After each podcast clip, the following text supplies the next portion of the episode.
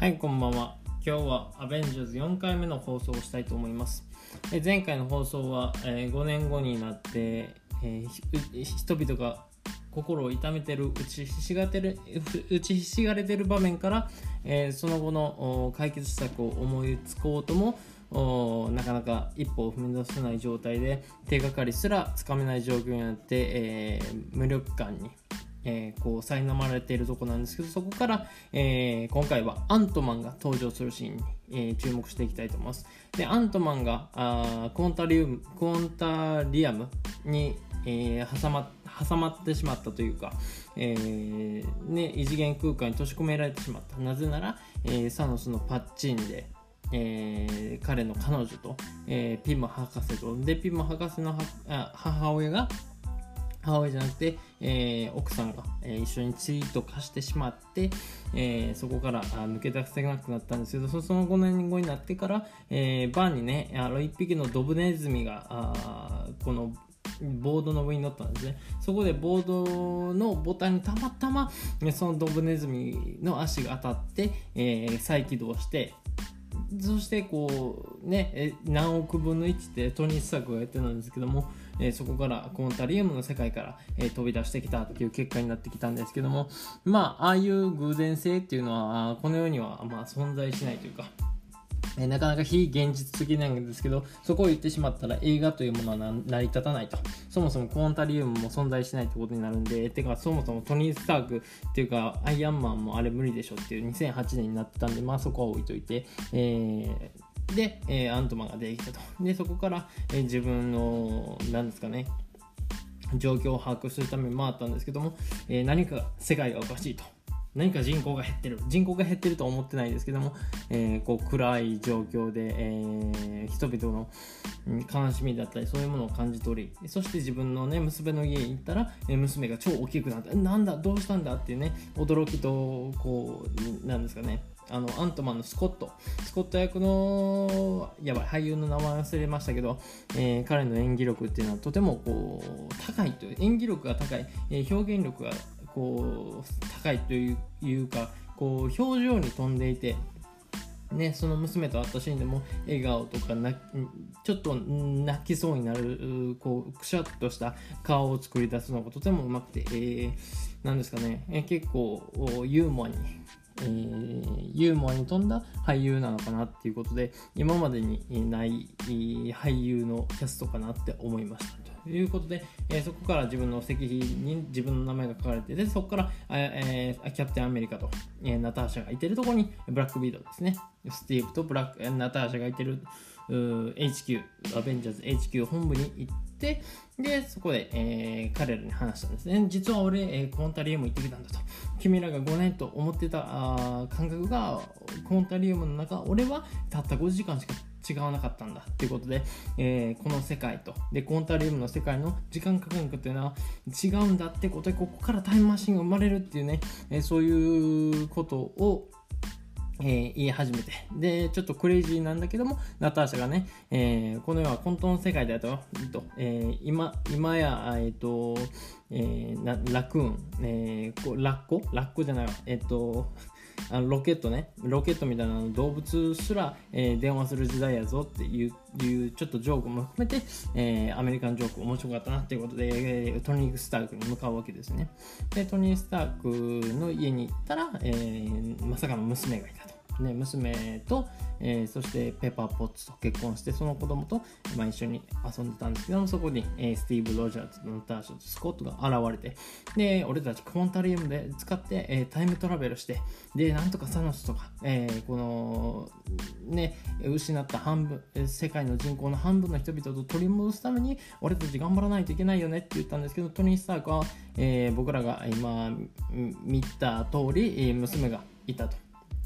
娘ならずえペッパーポッツと結婚して優雅な優雅というかこう自然の中にあふれたこう農場で、えーなんですかね。こう危険にさらされずに、自由に暮らしてというかこう自分の心を癒すためにもそして、えーこれからねひどい事態に関わらないように農場で住んでた。ということなんですけどもそこで、えー、トニー・スタークいや俺は危険を冒せないと。そういうことをやあ一切断るってことでね。断ってそこからハルクのとこに行きました。で、ここで面白いのが、えー、ハルクとアントマンの,、ね、あのやり取りですね。っていうか、ハルクとそもそもあのブルース・バナーが、えー、1年半かけて、えー、半分なんですかね。人間半人間あブルース・バナナのハルクという強靭な力を半々に割って。っていうかまあまあ映画を通じてねハルクの強さってはまあほぼ一緒かなと思うんですけどまあそこにブルース・バナーの、えー、頭をくっつけて、えー、体も脳も最強ってことになって、えー、子供たちがね、え写真撮ってくださいって言ってね、ね、ブルース、ね、なんかグリーンって言ってましたけど、あれ爆笑ですね、爆笑ですけど、え日本の映画館がシーンってしてましたけどね、僕一人でこう頑張って、えね、心の中で笑ってたんですけどね、微笑みをかましながら一人でね、え画面のスクリーンに映った僕の顔はちょっと奇妙な、え顔に映ったんじゃないかなと思うんですけどまあね、アメリカの何ですかそういう映画の中にちょこちょこ笑いの要素を含めてるってことは、えー、前も言った通り、えー、日本と全く違うと。日本はシリアスな場面になったら、えー、ずっとずっと深刻なままで、えとりあえずこう暗い雰囲気を醸し出してなんかこう同情を装ってるかのようにうざいね、あのうざいって言ってしまったけど、えそういう暗い雰囲気をずっと醸し出してえ僕らをどんよりさせる、えー、気持ちをね、えー、こうよどんだ気持ちにさせるっていうことがとてもうまい、えー、日本映画なんですが、まあ、アメリカはねこうちょっとお笑いを込めたお笑いを含んだ、え場面というのが、え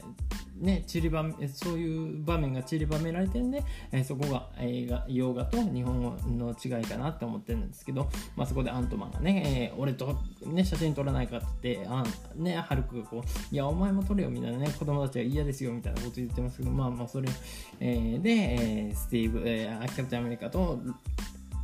えっと、ロマノフが、こう、なんですかね、ちょっと気まずい雰囲気になって、えまあ、これから、えー、とりあえずタイムマシンやってみようってことで、えー、スコットが、えー、コンタリウムのバス、バスじゃなくて、バンを持ってきて、で、そこで実験をしたわけなんですけども、そこでは時空の空間が入り乱れて、なんですかね、スコットの成人の状態で帰ってくるんじゃなくて、スコットのこう学生時代だったり、スコットが未来のその自分の老人になったり、でスコットがはたまたベイビーになったりね、えー、とてもその場面も面白かったんですけども。そのなんですか時空の空間というかえー、そのクォンタリウムに入る空間を間違えれば全く別人として帰ってきる。別人というかその一緒の人なんですけども、えー、年齢が違ったりとか違う時代から送られてきた自分が帰ってくるっていうことになってるんですけどもそこでトニー・スタークが来てね俺は見つけたと見つけたというか、えー、ついに、えー、なんですかねあのアインシュタインのこう相対性相対性理論だったりニュートンのねあのニュートンの補則ですかね分かんないですけどそういうものを見つけたと。で、これが GPS だって、コンタリウムで、えー、俺タイムトラベルできるぞってことで、えー、一一筋の光が見えて、そこでさらにキャプテンアメリカに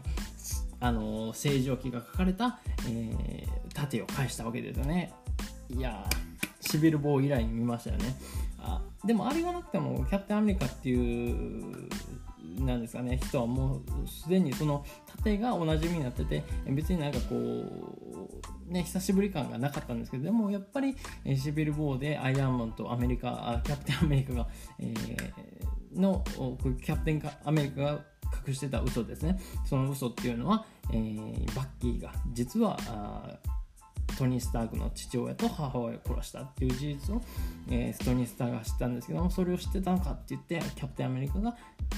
ねはいとは言ってないけどもう雰囲気で俺でもはすでに知ってた事実だけどお前に今隠してたっていうことで争いが起こってその小競り合いによって、えー、関係がえー、ギクシャギクシャクどころかねもう亀裂が生じてそこからもう修復不可能じゃないかって言われたんですけどもやっぱり、えー、エンドゲームで戻ってきて、えー、一件落着というか、えー、すごくこう心が晴れた気持ちになった、えー、そのアイアンマンもキャプテンアメリカももちろん僕らあアベンジャーズを見てる視聴者もこうやっと戻ってきたってなって、えー、それから招集し始めますと。で、えー、ネビュラとか、えー、ウォーマシーンとか、えー、ハルクとかロケットとかね、えー、呼んで、あ、あのそうですね、えー、ソウがデブになったっていう、あの衝撃のシーンですね。あの面白いですね。あの今までこうゴツゴツのソウを演じてたヘルヘヘムスヘムスワース、クリス・クリス・ヘムスワースが、こう、ね、あの見るも無残なこうボヨボヨの体になってでしかもフォーナイトをゲームしてるっていうねこの最近の時勢も入れてくるところがまたアメリカの面白そうっていう。でそこでこうなんですよねフォーナイトの、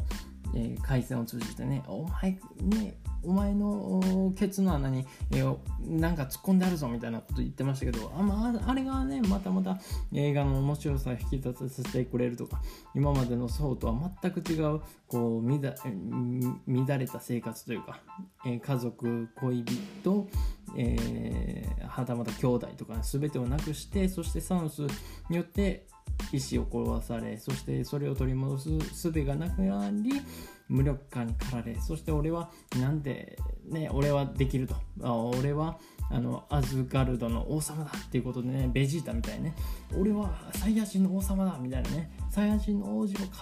負けるはずがないみたいなそういうこそういうあの出しゃばった感じはなかったんですけどでもそういうプライドを持ちながらやってたからこそその反動によってデブになってお酒を飲みまくりゲームに没頭するという生活をしてたんですけどそこでハルクとロケットが出てきたわけですよね。でそこで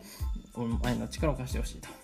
ね、ハルクが言ったのは、お前が、え、アズガルドの時は俺を助けてくれた。だから、俺が助けるってことで、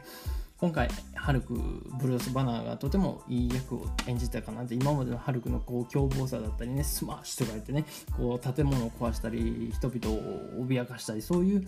凶暴性は全くなく、新たなハルク。えー、そして今後のエンドゲームっていうか、ファーフロム、ファー、スパイダーマンのファーフロムホーム以降にも、出てくる可能性は大ということですね。ということで、えー、これから